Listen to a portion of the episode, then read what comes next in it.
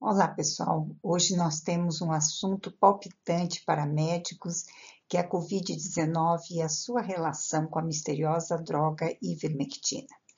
Nós vamos abordar hoje vários assuntos, as três fases da doença, o mecanismo de ação da ivermectina nas viroses, aquele seu perfil farmacológico muito estranho e maravilhoso, a covid dezenove no Brasil e no mundo, e como é que nós vamos explicar diferenças chocantes na incidência e mortalidade entre países e continentes.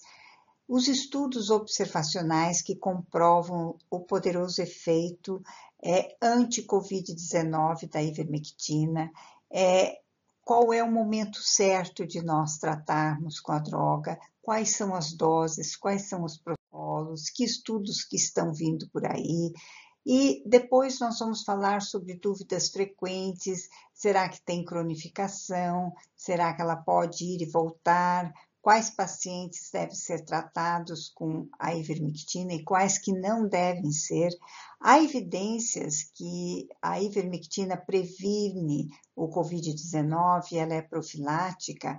Quais são as evidências dos estudos observacionais e como tratar o covid dezenove positivo e o preventivo? São válidos? Quais são as doses para tratar e fazer a prevenção? Isso tudo nós vamos. Então, vamos falar sobre as fases um, dois, três da covid dezenove, principalmente no que tange à ação da ivermectina. A fase um é a fase viral assintomática ou com pouquíssimos sintomas, mas a replicação viral está a mil por hora e a capacidade desse indivíduo infectar outras pessoas é imensa. A fase dois está subdividida em dois grupos e nos dois grupos a replicação viral é muito intensa, assim como a capacidade de infectar outras pessoas. Na, no grupo dois A, que é mais sintomática, ela não é tão grave, a pessoa ainda não tem falta de ar, mas tem vários outros sintomas, como, por exemplo, a perda de olfato, a perda do paladar, dores de cabeça muito intensa, diarreia, é, enfim, uma tossinha seca, né? O grupo dois B apresenta não somente esses sintomas que se acentuam, como já inicia falta de ar e muitos sinais de inflamação. E a mil por hora a replicação viral, a mil por hora a infecção de outras pessoas. A fase três não tem tanta replicação viral e se inicia a tempestade inflamatória que compromete e lesa outros órgãos, principalmente pulmão, rim, cérebro, retina, fígado e intestino. É... Talvez muitas pessoas desconheçam, mas a lesão renal é muito importante. Um de cada quatro pacientes que tem a COVID chega na fase três, fazem insuficiência renal, precisam de diálise e muitos deles não recuperam mais a função renal. Então, o indivíduo pode até sair dessa fase, mas ele vai sair com sequelas. É, nesta fase três, não é ideal a nossa droga, porque a replicação viral é muito menor e vocês vão entender quando mencionarmos o mecanismo de ação da ivermectina. E, além do mais, é necessárias muitas outras drogas como antibióticos, anticoagulantes, como anti-inflamatórios, respiradores. Então, já muda completamente a terapia e, como nós sempre dizemos, esta fase é a maior dor de cabeça. É melhor. Em mil novecentos e setenta e três, o microbiologista japonês Satoshi Omura descobriu uma bactéria, a Streptomyces avermectinus, quando coletava amostras de solo de um campo de golfe do Japão. Ele colocou essa bactéria para fermentar e foi capaz de produzir várias avermectinas capazes de eliminar vermes, mas tinham grande toxicidade. Então, ele isolou amostras cultivadas e enviou ao seu colaborador da Merck Sharp Dohme, William Campbell, que a misturou em laboratório e conseguiu o produto final muito mais potente e seguro que é a ivermectina que nós conhecemos até hoje. Ela é um derivado semissintético que contém oitenta por cento da diidroavermectina B um A e vinte por cento da diidroavermectina B um B. O efeito antiumíntico é extremamente potente e em mil novecentos e oitenta e sete ela foi registrada em humanos. Em dois mil e quinze, eh, os dois pesquisadores, junto com uma chinesa, acabaram ganhando o Prêmio Nobel de dois mil e quinze, porque ao longo dos anos não somente se verificou que ela tinha essa propriedade antiparasitária tão potente, como ela tinha muitas outras é, aplicações que nos surpreendem até hoje. Eu mostro neste slide a estrutura química da ivermectina, que é uma molécula bem grande, de alto peso molecular, e para que aqueles que têm gosto por essas coisas possam ver como ela se apresenta.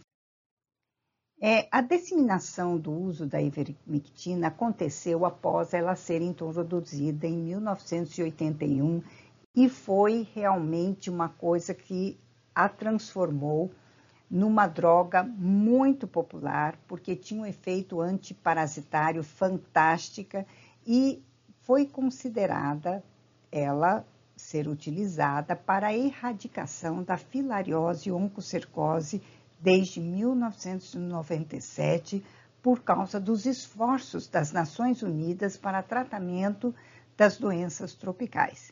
E ela é considerada uma droga revolucionária por causa do seu perfil farmacológico.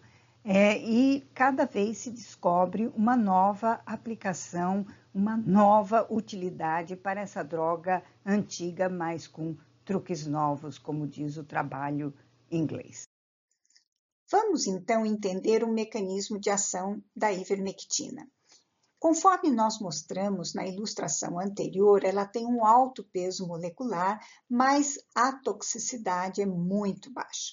Eles não conseguem atravessar com facilidade a barreira hematoencefálica, a não ser que ela estiver rompida por algum mecanismo, como pode ser o caso da meningite.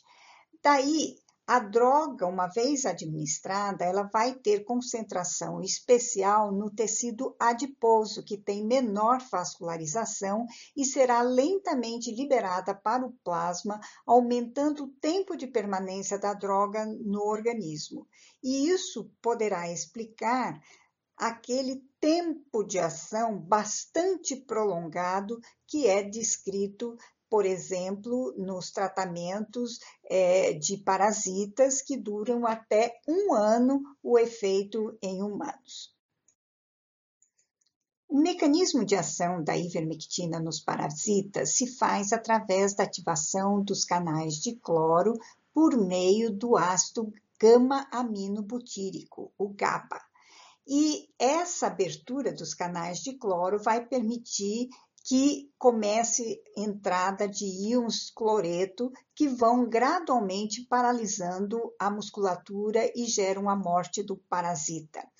É, esses canais somente estão presentes em invertebrados, o que justifica essa atividade apenas nos parasitas.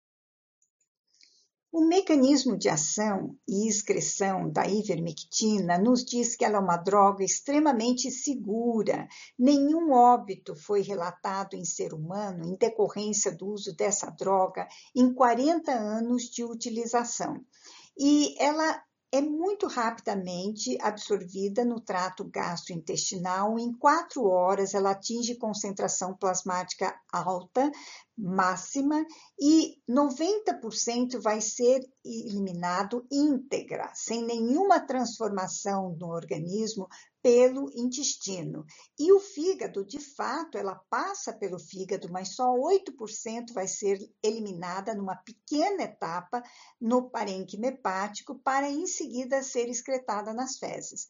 O principal metabólito hepático é a vinte e quatro hidroxometil H dois B um, que, como nós dissemos, passa para o intestino na sequência. A via urinária é somente dois por cento ou menos da excreção da ivermectina.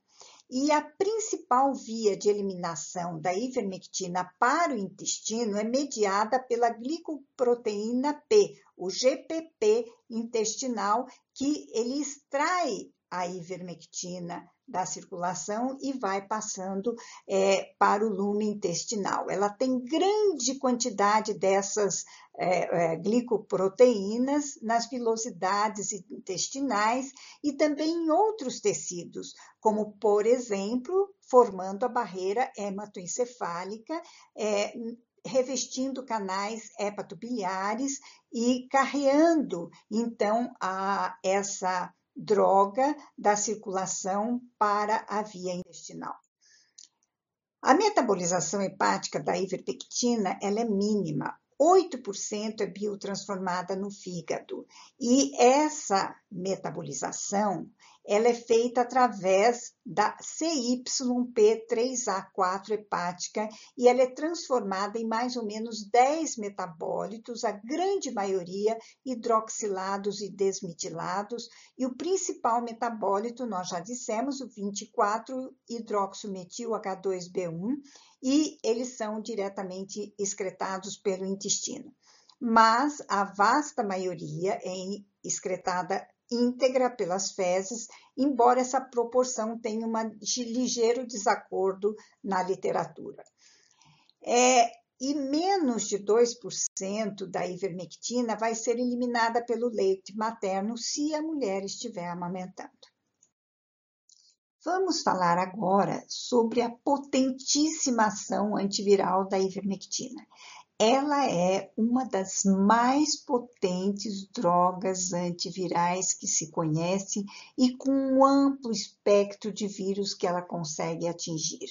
É, a maioria das ações antivirais está baseada nesta inibição da importina I M P alfa barra B um durante a infecção.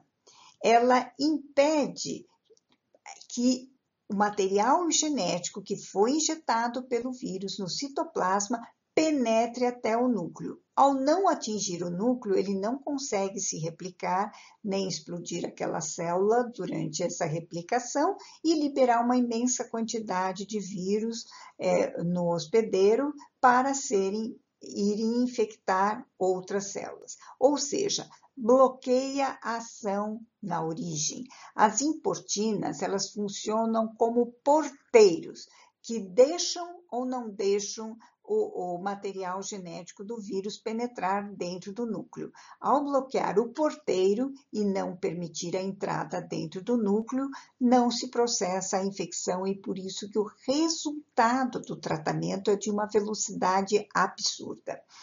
É, Vejam quantos vírus ela, de R N A ela já conseguiu atuar. Dengue, vírus do Nilo Ocidental, do símil S V quarenta, H I V um, vírus da encefalite equina venezuelana, vírus da influenza, da chikungunya, da zika, do SARS-CoV um e do SARS-CoV dois. É muitos vírus, mas não se restringe a vírus do É, R N A, foi demonstrado uma ação antiviral contra o pseudovírus do D N A P R V in vitro. Esse estudo foi realizado com ratas grávidas, mas eu acho que tem muita pertinência para nós médicos, porque mostrou que naquele grupo que foi tratada com ivermectina não teve nenhum aumento de malformações e ainda por cima teve menor prevalência de uma alteração de fontanelas que vieram aumentadas no grupo tratado do que quando comparado com o grupo controle, quarenta e quatro por cento teve essa alteração das fontanelas que não se apresentou no grupo com, tratado com a ivermectina. E eles não tiveram uma explicação para isso. Que história é essa? A gente dá uma droga e vem com menos teratogênese? Interessantemente, é, eu verifiquei que a droga é muito utilizada aqui no Brasil por obstetras, é, depois da décima segunda semana de gestação, é, através de telefonemas que eu recebi durante essa crise. Bom, esse trabalho das grávidas foi concluído que era uma droga extremamente segura para a gestação de ratas Windstar, é, durante inclusive a fase de embriogênese. Mas isso, obviamente, eu recomendo que os obstetras não utilizem nesta fase. Mais interessantemente, é, as doses de ivermectina que são necessárias para produzir o efeito in vivo são muito menores do que aquelas que são utilizadas in vitro. E aí começa um dos grandes mistérios dessa droga, porque quando você testa ela in vitro, você utiliza uma concentração muito maior. E ela é usada hoje em dia por mais de cem milhões de pessoas ao ano na África, com muita segurança para filariose e oncocercose. E esse efeito antiparasitário que você dá uma vez, dura um ano. É uma coisa impressionante. Provavelmente, ela deve ter algum efeito imunorregulador para ter permanecido tanto tempo é, protegendo aquele indivíduo do parasita. Isso é uma parte da explicação dos seus quarenta anos de sucesso, mas tem outros, obviamente. É, e isso explicaria também porque em quarenta anos de utilização da ivermectina como antiparasitário, em seres humanos nunca houve desenvolvimento de resistência à droga. E você não conhece muito bem como ele atua em parasitas. A gente sabe que no final o parasita fica paralisado, mas não é muito certo todas as etapas para que a ivermectina consiga esse efeito de paralisar o verme. Agora, o efeito antiviral, pelo contrário, já foi mais estudado e comprovado para chikungunya e vários outros vírus, conforme a gente já falou.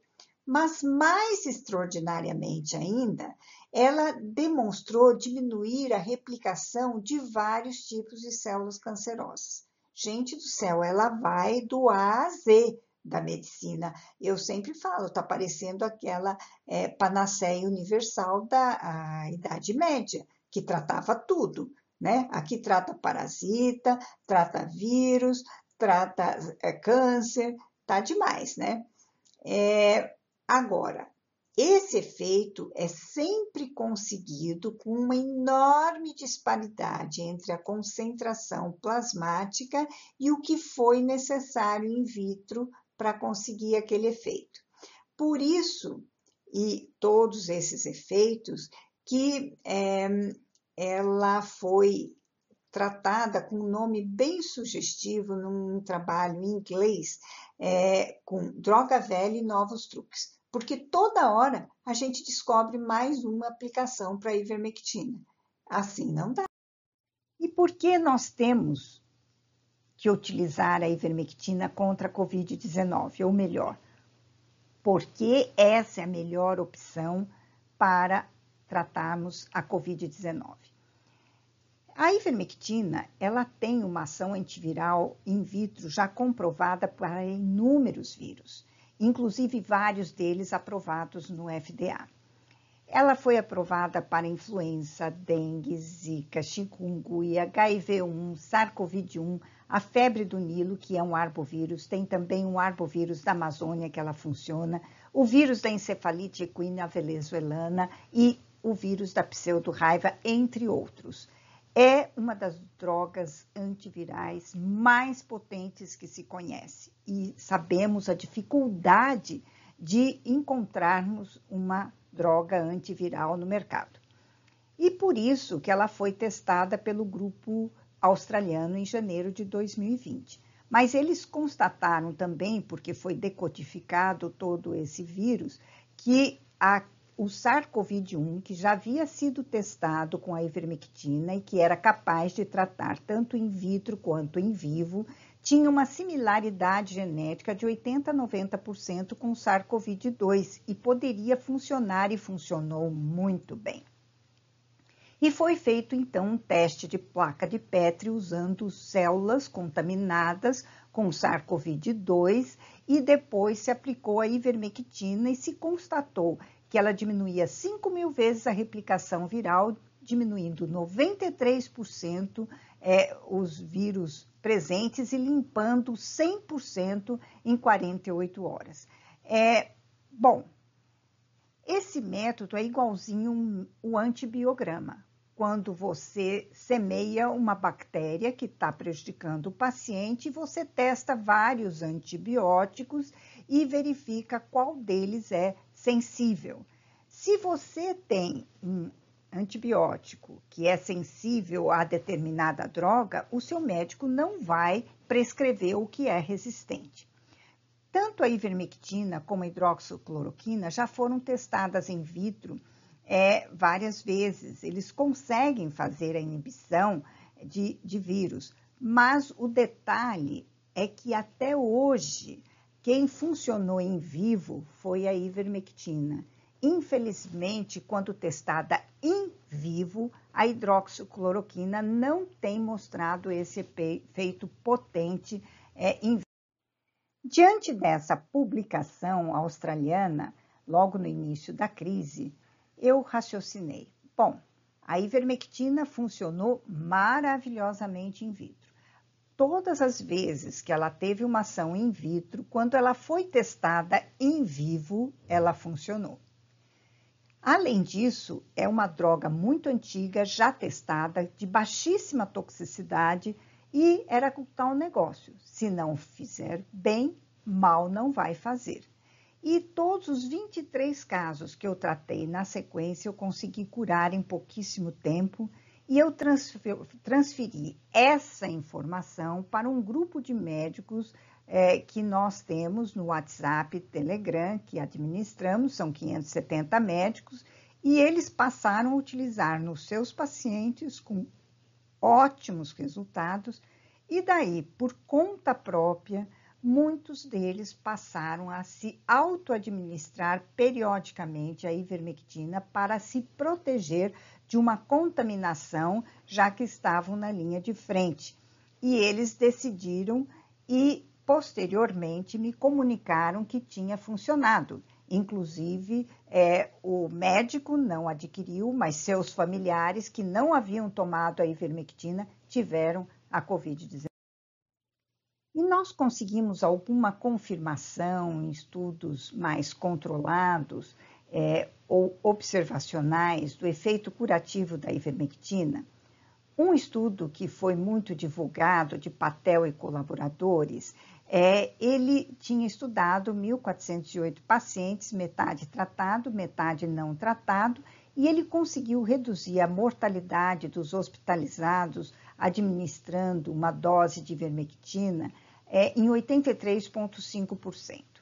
O grande detalhe desse estudo foi que é, eles utilizaram uma empresa para levantamento desses dados que passou a ser questionada naquele famoso estudo é, que estudou a hidroxicloroquina e foi publicado recentemente no Lancet. Mas, como muitas pessoas tinham questionado aquele resultado, eles foram falar com a empresa, que é do Sapan Desai, e já tem dez anos no mercado, utiliza é, inteligência artificial para fazer os levantamentos dos dados, porém, ele não quis, num primeiro momento, fazer a liberação, porque é, iria romper a confidencialidade.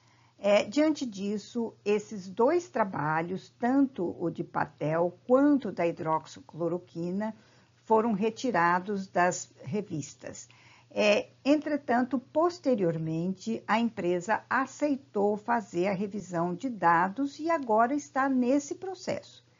É, eu acreditava que ia ser um trabalho bem realizado, porque não somente esse indivíduo é especialista em analisar a qualidade de experimento científico, como o doutor David Grant, é um grande especialista no estudo e liberação de drogas. Mas agora nós temos que aguardar o que será o resultado dessa revisão. Mas nós temos ainda a experiência da República Dominicana, que foi extremamente interessante. José Natálio Redondo é diretor do Hospital de Puerto Plata, ou Centro Médico de Burnegal.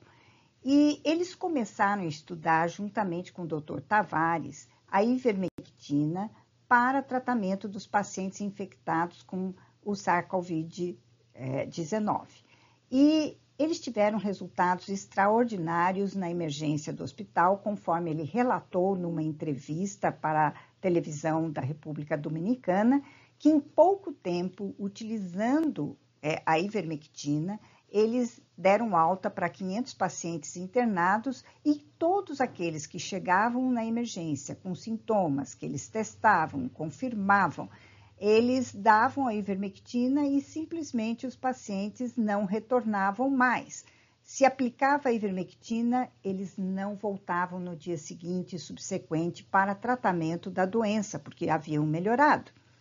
E a hidroxicloroquina foi inicialmente introduzida no protocolo, mas eles verificaram que o tempo de negativação do P C R era de dezoito a trinta e oito dias, era extremamente é, prolongado, era praticamente o tempo natural de recuperação e eles não viam melhoras no paciente com essa medicação. Tanto é que agora, recentemente, o F D A também concluiu a mesma coisa e retirou a hidroxicloroquina do tratamento da é, SARS-CoV dezenove.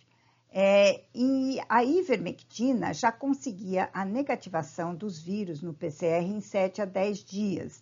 É um tempo de recuperação que era menos da metade da recuperação natural, sendo que já de início os pacientes quase não tinham sintomas, mas ainda havia vírus circulante sendo detectados. É, e eles associaram a azitromicina em alguns pacientes por causa da pneumonia viral que se associava às vezes quando chegava a atingir o pulmão. E eles justificaram a azitromicina porque também era um antibiótico imunorregulador. É, e atualmente eles não utilizam mais a hidroxicloroquina, pois constataram que ela não tinha nenhum efeito a ser acrescentado no tratamento, no tratamento do SARS-CoV dezenove. E quais seriam os efeitos colaterais da ivermectina? Eles praticamente inexistem. É uma droga extremamente segura, conforme nós já conversamos antes, que está sendo utilizado em quarenta anos é, em humanos, sem causar o óbito de um paciente. Então, uma toxicidade baixíssima e a maioria dos efeitos colaterais relatados não tem a ver com a ivermectina propriamente, mas com a morte do parasita, que libera quimiosininas pró-inflamatórias. Onde morre o parasita pela ação da ivermectina, ocorre a liberação de algumas toxinas, e esses efeitos desaparecem rapidamente e são muito mais comuns com a filariose, que ela consegue produzir quando morre uma quantidade de toxina maior do que os outros vermes. E essas reações adversas estão relacionadas à densidade da microfilarial, quer dizer, quanto maior a infestação por filária, maior vai ser a reação ao óbito da filária. Não a ivermectina, isso que tem que ficar bem claro. É, se você não tiver filariose e nem tiver nenhum outro parasita, portanto, não deve. Vamos, então, responder algumas dúvidas frequentes. Será que a cronificação existe? É, tem o caso do doutor Daniel Tanaka, de Parintins, na Amazônia, que estava na linha de frente é, do COVID dezenove. Logo no início da pandemia, ele se contaminou, mas no dia vinte e três de maio, ele voltou a ter sintomas, pesquisou e estava com COVID novamente. É, daí a pergunta é, ele se reinfectou ou ele cronificou? Bom, quando ele fez a dosagem do I G G, É, após a primeira infecção, é, constatou que não tinha secretado o I G G, que nos dá certeza que aquele indivíduo está realmente curado da COVID. Tem aproximadamente vinte e cinco por cento dos casos que têm a infecção pelo COVID que aparentemente saram, mas a doença se recolhe e daí um tempo, numa pequena baixa de imunidade do indivíduo, ela volta a atacar exatamente como seria o caso da malária. Há muitas mortes inexplicadas em casas de pacientes que já tinham tido alta hospitalar desde que houve a epidemia da China. Eu já acompanhava esses casos e aquilo me parecia muito estranho. Falei, isso daqui está cheirando mal, tem coisas e não explicadas. E, posteriormente, relacionamos ao fato do indivíduo não desenvolver o I G G, não ficar curado e vai para casa, de repente tem uma baita encefalite ou tem um trombo, é, faz um infarto, faz uma embolia pulmonar e tem morte súbita em casa. É, o uso da ivermectina é perigoso? Nem um pouquinho, gente. Na vasta maioria dos pacientes, é, vamos relembrar que ela é excretada no intestino e ela pode ser dada em pacientes idosos, doença hepática crônica, renal crônica, doença cardíaca, hipertenso, diabético. Todos esses podem receber tranquilamente, inclusive pacientes que estão fazendo uso de drogas.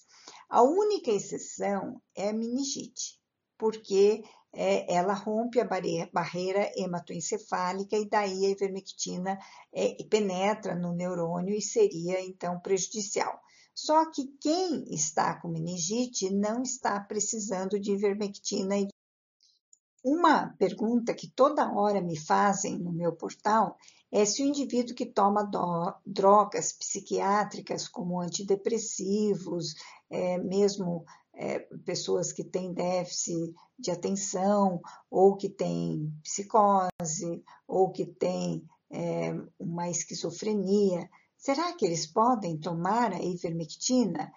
Em doses normais, ela nunca afeta o sistema nervoso central, porque aquela proteína, que é a G P P, que faz parte da barreira hematoencefálica é justamente aquela que a ivermectina se liga.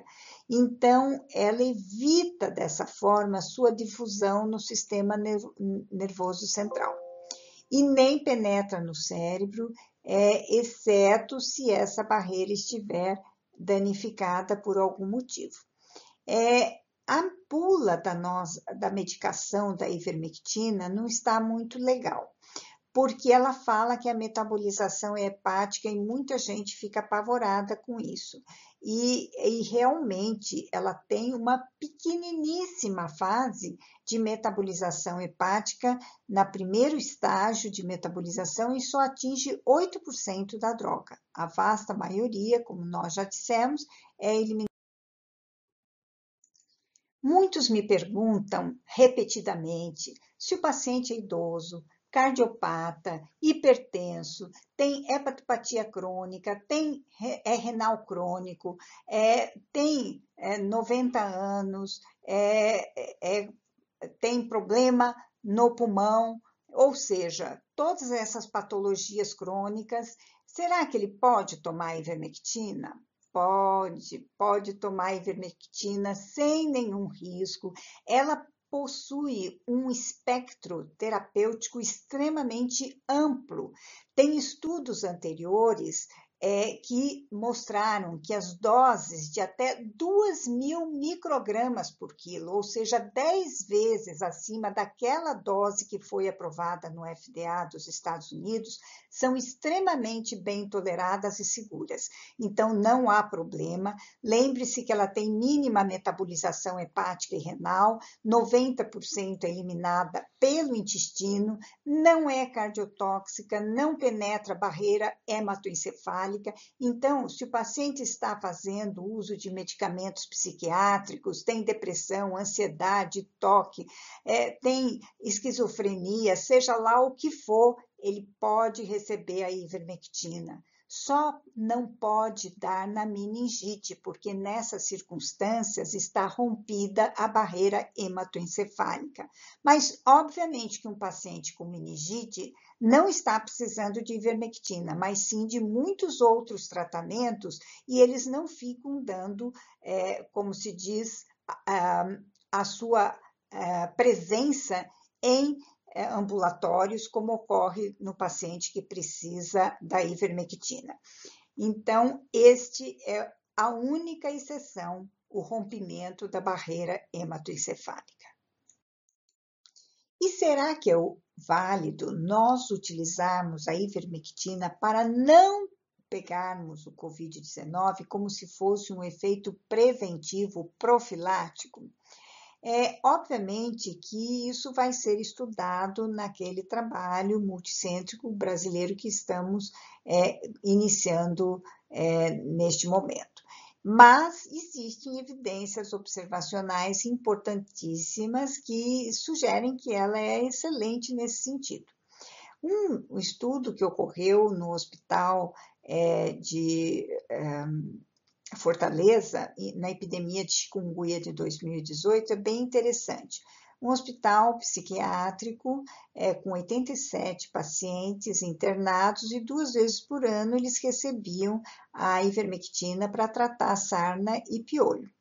E acontece que chegou a epidemia de chikungunya, os médicos do hospital, enfermeiro, atendente, funcionário pegaram a chikungunya e eles que estavam no mesmo ambiente, mas protegidos pela ivermectina, nenhum paciente foi afetado.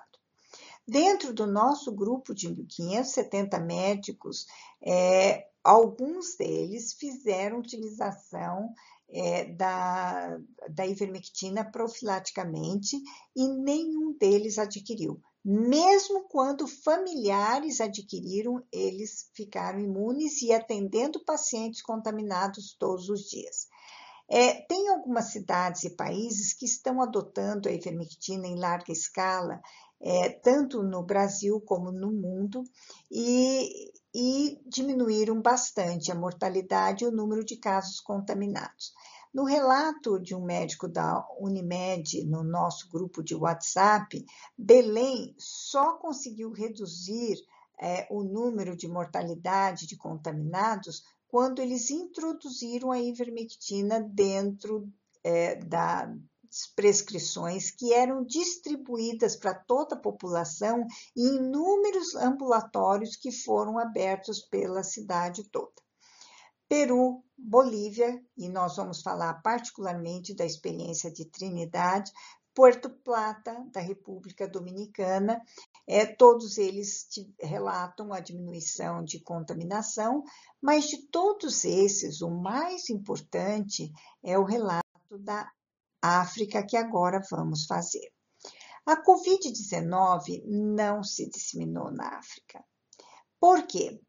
É um continente de um bilhão e duzentos milhões de habitantes. É, somente tiveram três mil e seiscentas mortes registradas.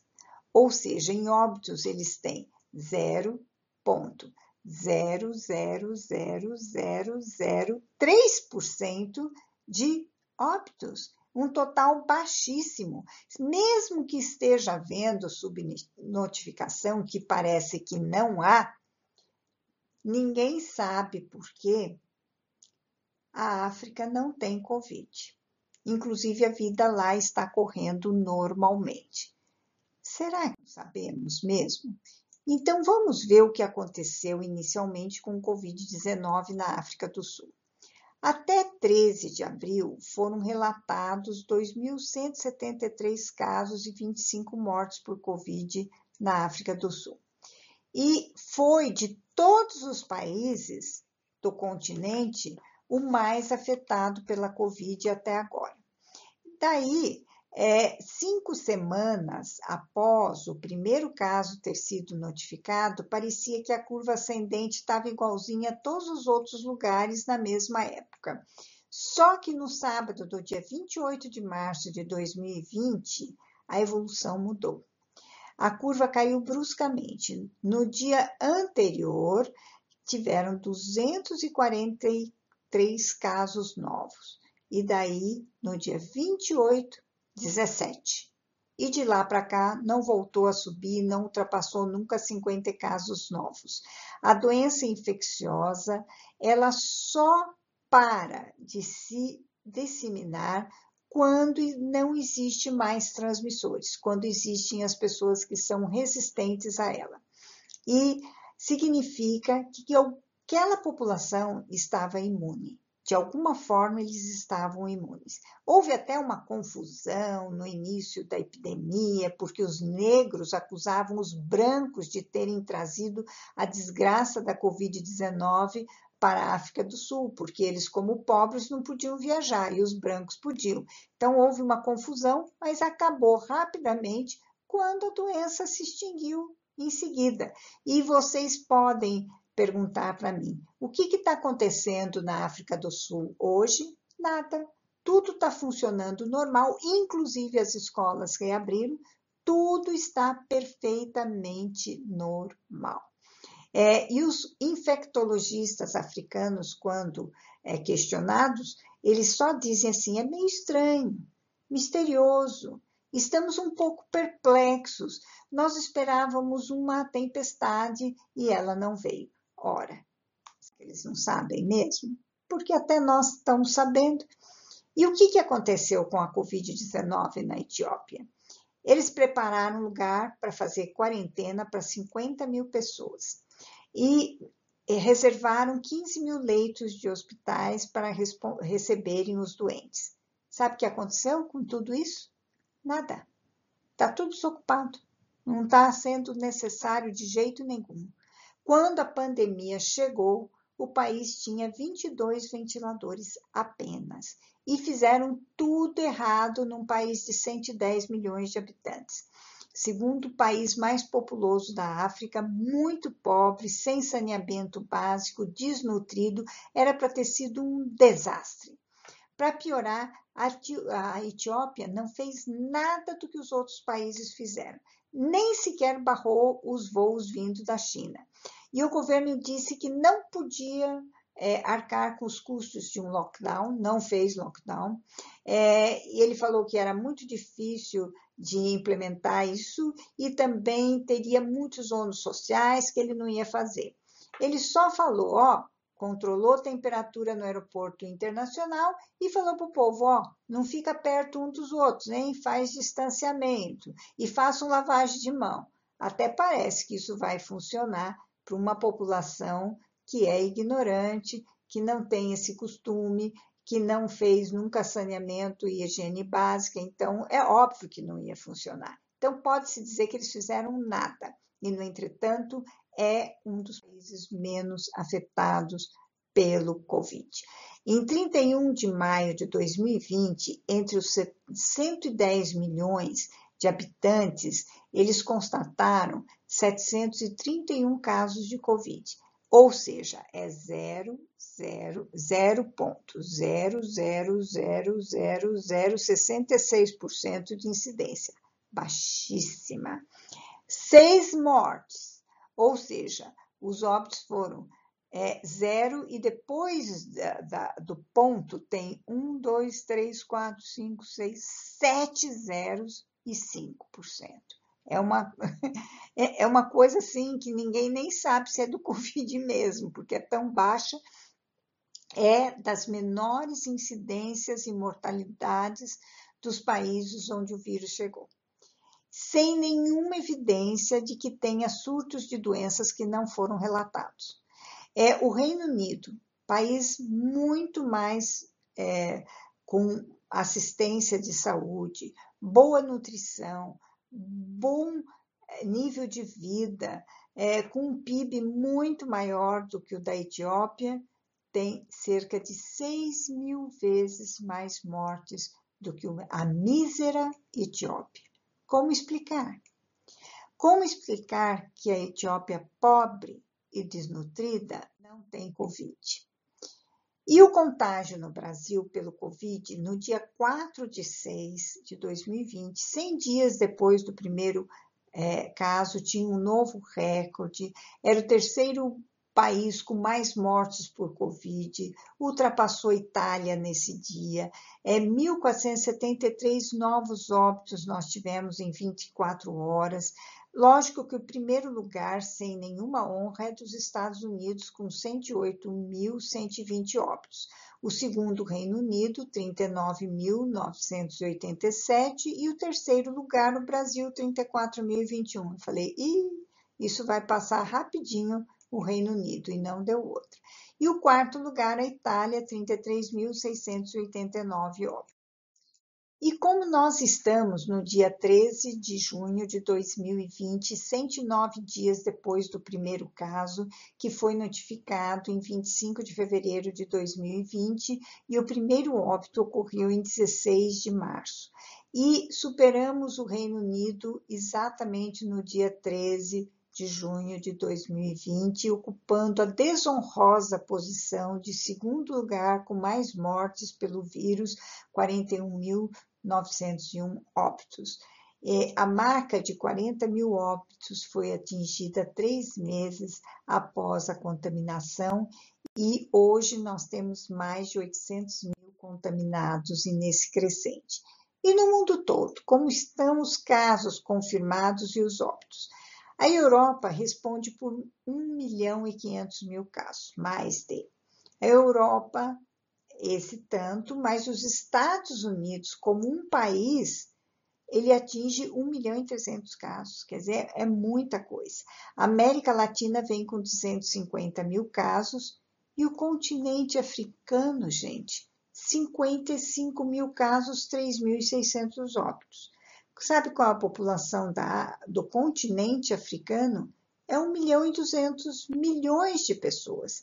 Ou seja, a incidência da África é zero vírgula zero zero zero quarenta e cinco por cento e os óbitos zero vírgula zero zero zero zero zero três por cento. A população dos Estados Unidos, de trezentos e vinte e oito milhões de habitantes, já dá uma incidência de cem mil vezes maior do que a África. E os óbitos, cento e dez vezes maior do que todo o continente africano. Ou seja, é uma diferença chocante, chocante. E esses dados eu peguei da B B C em doze de maio de dois mil e vinte, é, sobre... É, todos esses dados que nós relatamos, e até o dia oito de maio, eles registravam somente dois mil óbitos, muito menos do que nos demais continentes. Esses números são impressionantemente baixos se nós considerarmos que a população lá é de um vírgula dois bilhões de habitantes.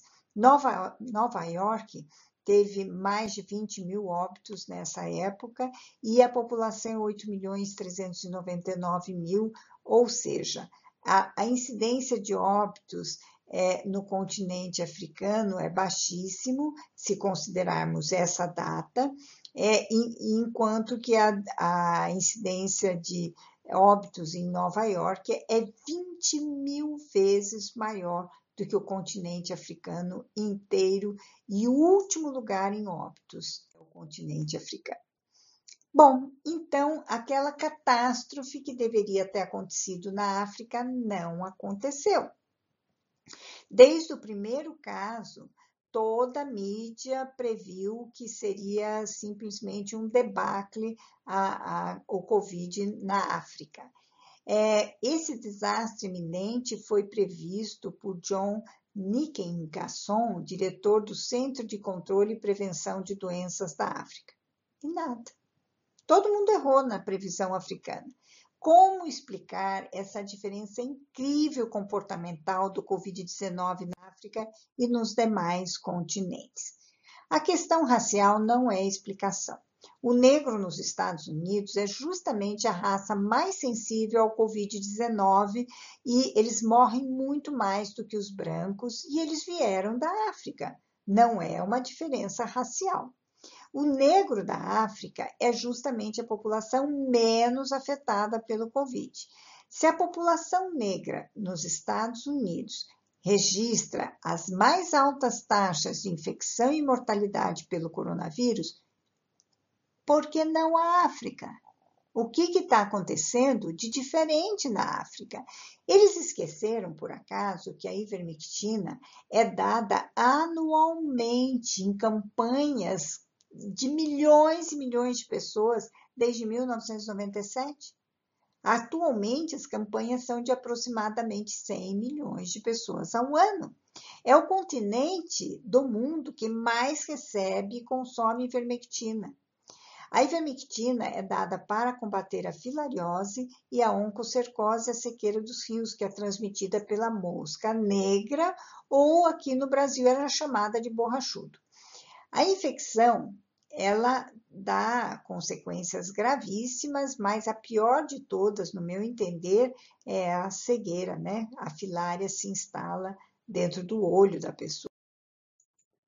E quanto será que a África tem recebido de ivermectina todos os anos? A dose tem sido progressivamente maior.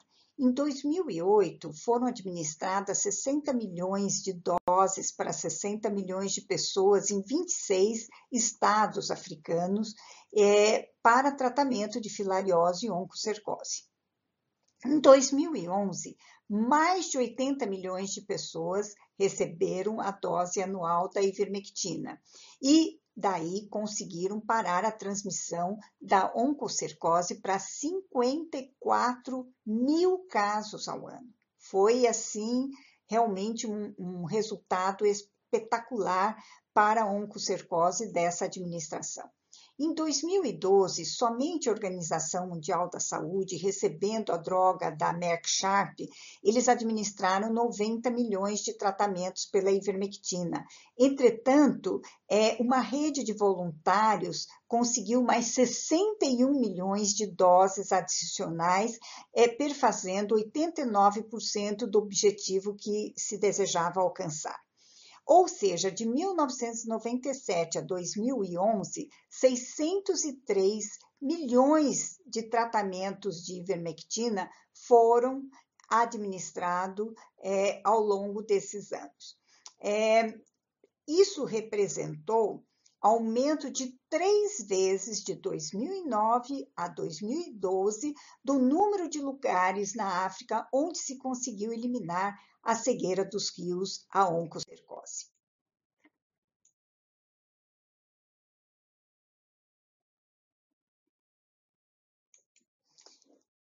E como é que está a Austrália?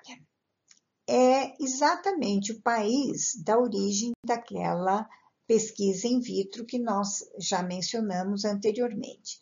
E eu sabia que estava tendo uma baixíssima infecção é, na Austrália. E eu ficava curiosa, eu falei, eu acho que esses caras estão utilizando a ivermectina.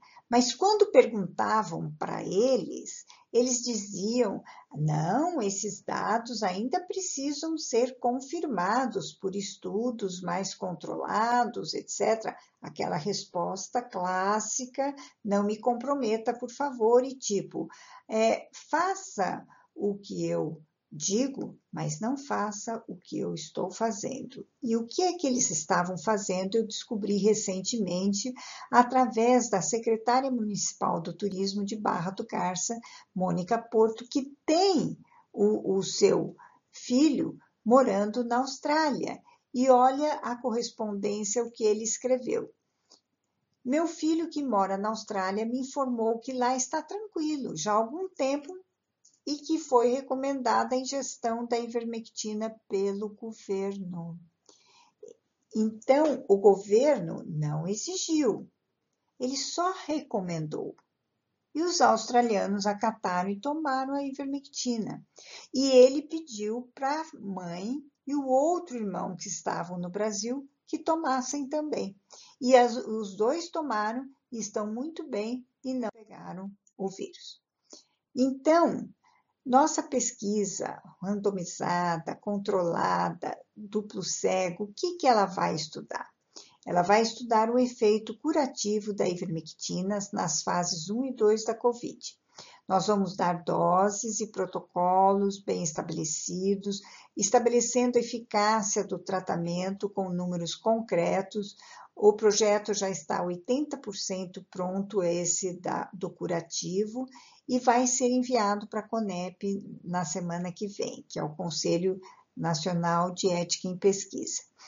O estudo do efeito preventivo da ivermectina vai ser uma, um outro estudo que também será feito concomitantemente. Ele já está cem por cento pronto, vai ser enviado para o CONEP e só poderá andar, infelizmente, quando tivermos a aprovação do CONEP, que às vezes atrasa. E vai responder definitivamente todas as dúvidas que agora permanecem. Tem realmente efeito curativo? Tem efeito profilático? E vão participar do projeto Lucy Kerr, do I C E P, Instituto Kerr de Ensino e Pesquisa, Raizildo Lobo, do Departamento de Genética, da Faculdade de Medicina de, de Ribeirão Preto, é, Odorico Moraes, Elizabeth Moraes, que são da Unifac, é um centro de pesquisas clínicas que está vinculado à Universidade Federal do Ceará, um dos maiores do Brasil. É, então, nós vamos responder exatamente essas pesquisas. E se a ivermectina é tão fantástica contra o Covid, será que nós precisamos de vacina? Quais são os estágios de produção de uma vacina segura? Tem o teste pré-clínico, que vai ser administrado em animais para avaliar a resposta. Depois vem a fase um do série de segurança. Eles dão a vacina para um pequeno número de pessoas, testam a segurança e a dosagem, confirmam se estimula o sistema imune. Na fase dois, vão ser de séries expandidas, eles dão a vacina para centenas de pessoas divididas em grupos de crianças, idosos, para ver se atua, se não atua, se estimula a, o sistema imune, se não estimula, avalia a segurança da vacina. Na fase seis, seriam séries de eficácia. Os cientistas dão vacina para milhares de pessoas e esperam para ver quantas delas se infectam comparadas com os voluntários que receberam placebo. E essas séries podem determinar se a vacina contra o coronavírus vai ser ou não eficaz. Daí vem a última fase, que é a aprovação em cada um dos governos. Cada país revê os resultados das séries e decidem se serão ou não utilizados. Agora, vejam esse resultado da primeira vacina para o Covid dezenove, que foi liberado pela Universidade de Oxford, com potencial para o Covid dezenove. Bom, gente, eles fizeram a publicação, mas foi medíocre, foi tão medíocre que o cientista americano Bill Hasseltine, ele criticou fortemente a universidade no site do Forbes ponto com. Como assim vocês estão liberando um teste, uma publicação, quando vocês é, não conseguiram proteger da doença os, os animaizinhos que foram infectados pelo Covid? Todos os animais que eh, não tinham sido vacinados pegaram Covid, mas dois terços dos animais eh, vacinados mostraram claros sinais de que tinham pneumonia viral, mas os animais vacinados também foram infectados pelo Covid, ou seja, a vacina não protegeu. E isso significa eh, que o vírus vai ser transmissível de uma pessoa para outra. Ou seja, eles têm nada como vacina e, no entretanto, vão fazer teste aqui no Brasil. Eu vi anunciado que a Universidade de Oxford, com essa vacina, nesse estágio do desenvolvimento, vai ser testada aqui no Brasil e vai ter louco que vai tomar, né? Eu não, com certeza não estarei entre essas. Por que usar a ivermectina no tratamento do Covid dezenove, segundo Carl Hausmann? Ele é um, um, um médico de Nova York e ele fez uma análise tão interessante que publicou nesse site é, que eu achei excelente. É, e ele fala exatamente essa questão da vacina que eu estou falando agora. Uma vacina bem-sucedida, eficaz, demora tempo para desenvolver, é, ela pode É, ter efeitos é, colaterais, então é, preciso transformá-lo numa vacina segura e correta. O mundo precisa de quinze bilhões de doses para interromper o vírus e é, fazer com que a, a doença acabe, e isso tem custos elevados, elevadíssimos, além de enormes desafios logísticos de você manipular todas essas doses. Enquanto você não inventa uma boa vacina que tenha sido bem testada, é, que possa realmente demonstrar um efeito protetor, nós vamos ficar aqui tudo de braço cruzado esperando, matando todo mundo e, e causando tantas perdas de vidas como estamos tendo? O distanciamento social não é a solução. Só usar máscara, é, fazer lockdown, não é a solução. A solução é que a África tem. Eles estão imunizados e nós temos que nos imunizar também. Se o tratamento da ivermectina é realmente eficaz para o COVID, seria simplesmente uma doença banal e tudo voltaria ao normal. E daí, qual é a proposta dele? Eu achei interessante. Ele falou, vamos aguardar o resultado da distribuição maciça da ivermectina na cidade de Trinidad, na Bolívia. É, foram administradas nessa cidade cento e vinte mil doses para todas as famílias da cidade. E então ele diz, vamos olhar em Trinidad e ver se essa epidemia diminuiu em relação aos novos contaminados em outros países e se a ivermectina daí poderia ser utilizada, não somente como tratamento, mas até profilaticamente. Todos os governos, uma vez visto que o resultado foi muito bom, concordariam em produzir ivermectina, subsidiando os laboratórios, distribuindo para todas as populações e é, fazendo é, interromper toda essa sequência de transmissibilidades, por, porque nós vamos precisar de quinze bilhões de tratamentos de ivermectina, mas não vamos precisar mais de quinze bilhões de vacinas. E a ivermectina é muito mais barata, tem patente quebrada. Todos os laboratórios do mundo poderão produzir intensivamente. Quem tem sintomas ou testes positivos seriam colocados em isolamento ou então tomariam a ivermectina. E também daria drogas, assim, para estimular a resistência, diminuir a coagulabilidade do sangue, é, distanciamento social, mas tudo isso é besteira. Veja que é besteira, porque na África não tem nada disso, certo? E daí o covid dezenove não seria erradicado, porém, seria controlado. Quando você tem uma doença que você tem o remédio e você sabe como diminuir, que não deixa as pessoas morrerem, está tudo resolvido o assunto, a vida volta ao normal, certo? E o que, que aconteceu em Trinidad? Porque tudo está dependendo, segundo ele, desse resultado. E eu fiquei com uma enorme curiosidade, porque em primeiro lugar eu não sabia que Trinidad tinha recebido todas essas doses.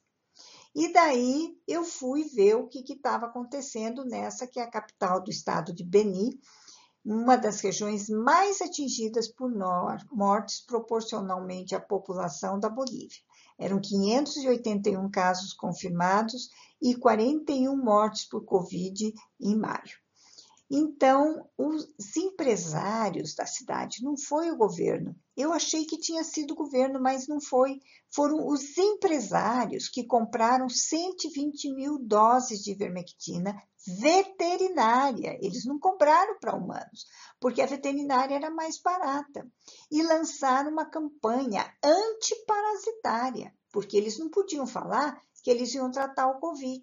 Então, a campanha foi antiparasitária, foi dada em dezenove de maio de dois mil e vinte, é, distribuído casa por casa as doses gratuitas e falava, ó, gente, vocês não querem tratar os vermes, não, não sei o quê, e as pessoas tomaram.